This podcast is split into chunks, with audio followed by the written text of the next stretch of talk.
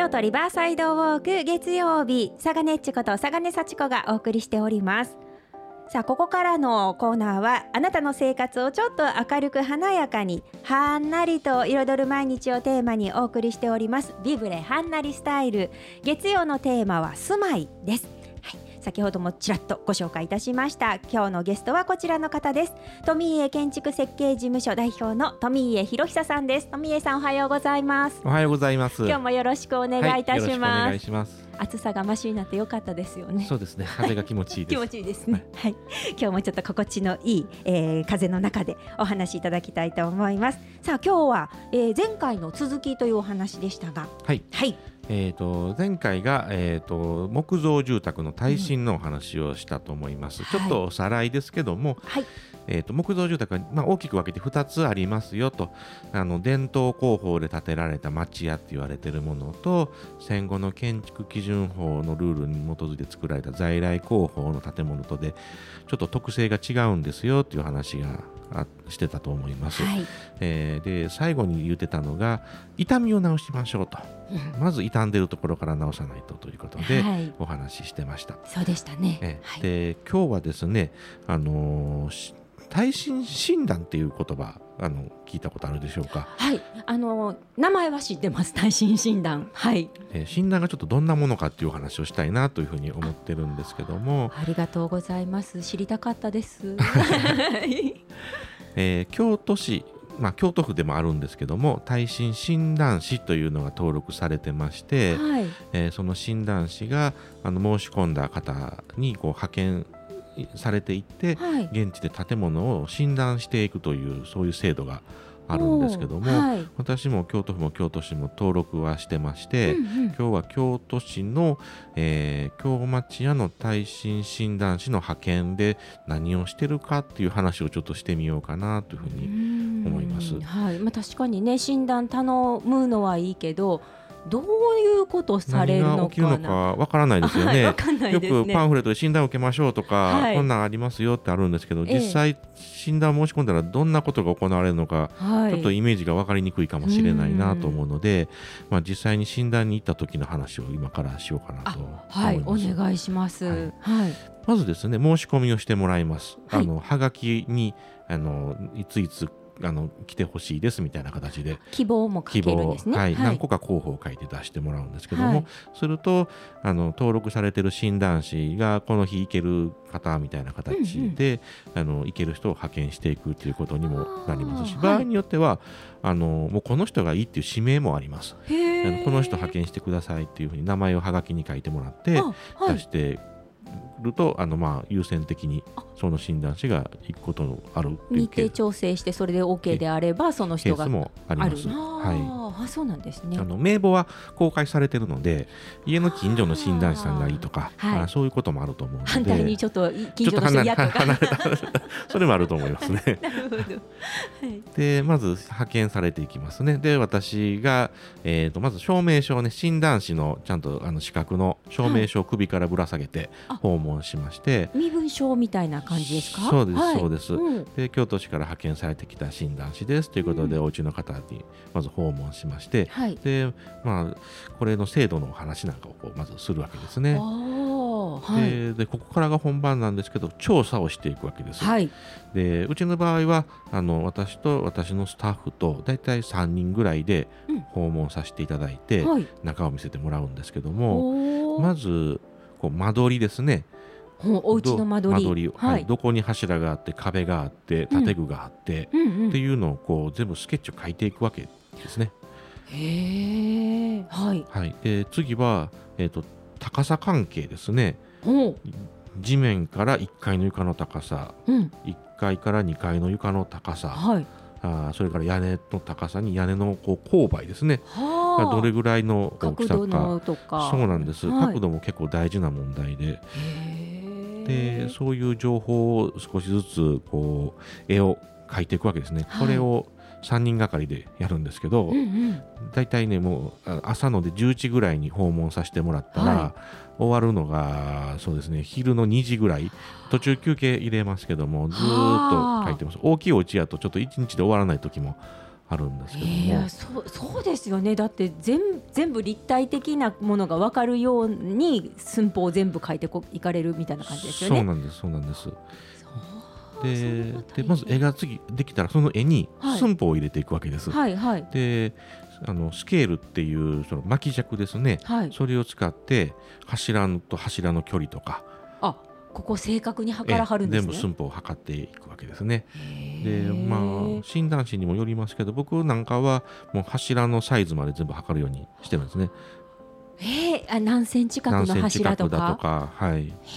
というようなで壁の幅は何ぼだとか、はい、というようにで平面図を作っていってで次平面図が終われば断面図で高さ関係を測るわけですけど建具の上の垂れ壁は何センチあるかとか天井高は何センチだとかそういう高さ関係も全部測っていくわけですね。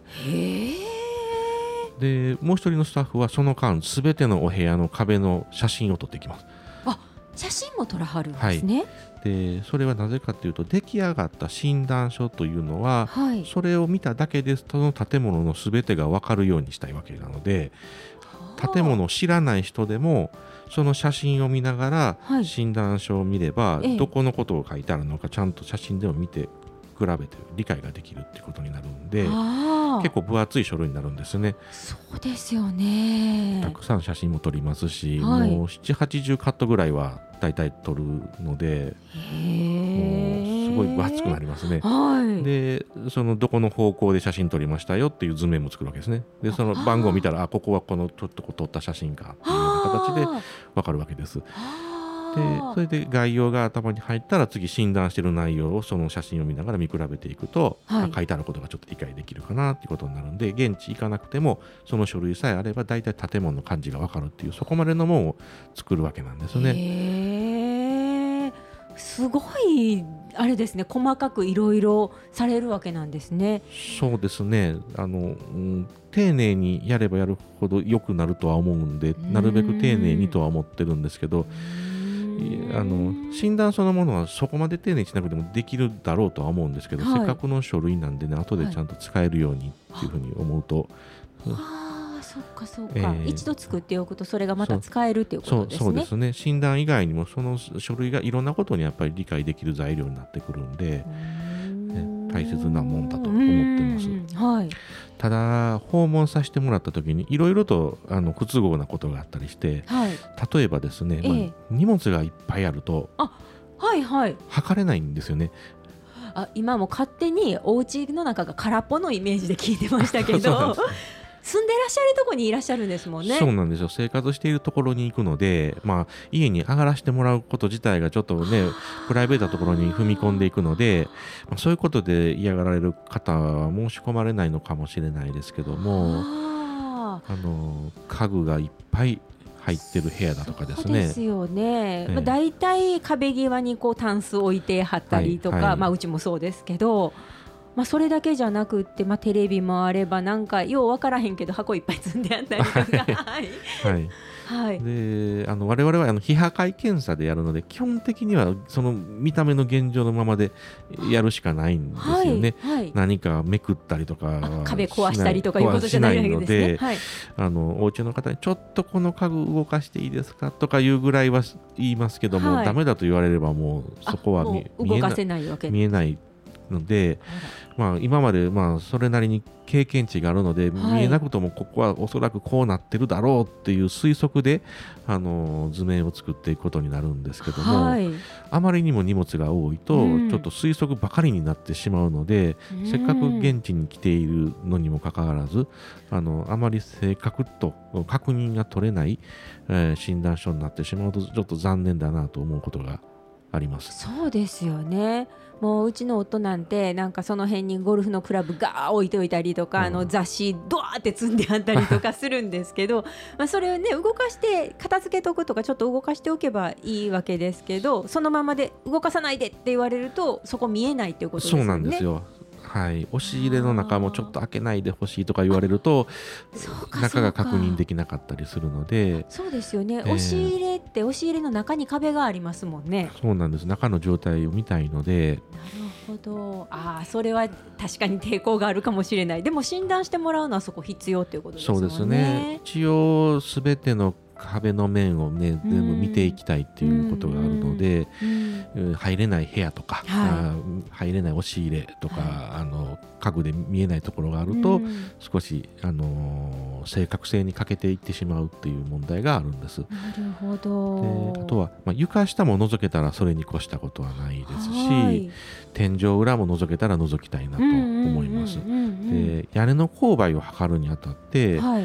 あの外から脚立で上がってっていうところまではしないんですね。ちょっと危ない行為になるんで、はい、簡単にはできないのでだいたい天井裏どこか開くところがあるんですね。押し入れの上とか部屋の隅っことか天井が少し外れるところがあって、ね。はい、そこから頭入れて、あの屋根の裏側小屋が見えるわけですけども、うん、そこの中にあの、まあ、レーザー測量器みたいなものを入れて長さとか高さを測って、はい、でこれだけの屋根勾配なのかなということで数字で計算してあのやるっていう形が多いんですけど、はい、全く入れないところもあるんですよ。そうなると外から見てこれぐらいの角度かなとかっていうような形でやったりするんですけどなかなかね町屋もこう密集してますから外からも、ね、正面しか見えなくて横は見れないとかねいうのもあるんで。ものすごい分かりにくいですねやっぱりね。そうそうなんですよ。なんでできたらまあどっか天井一箇所開くところがあるといいなとは思うんですけども。2か所 ,2 箇所あればねもうちょっと安心して測れるんですけどね、ね、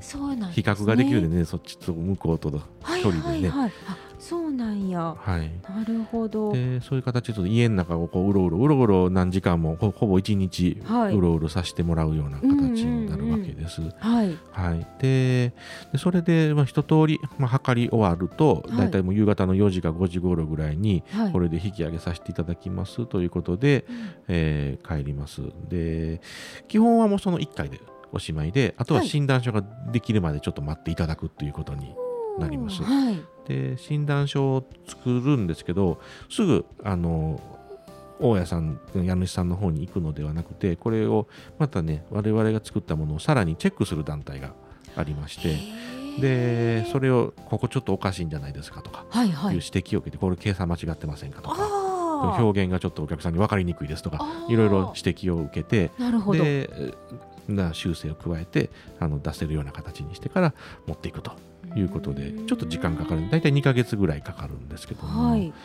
待っていただいたらまた私たちが報告書を持って、はい、それのあの見ただけではちょっとねよくわからない難しいこと書いてあるんで、まあね、だって専門家の方が書いてらっしゃることですし、ね、口頭で見方を説明させてもらって、はい、えー、この建物の状態はこうなんですよ、うんうん、ででこういう弱点があるのでこれぐらいのことはしといた方がいいですよぐらいのアドバイスまでをちょっと文章にした形で出すと。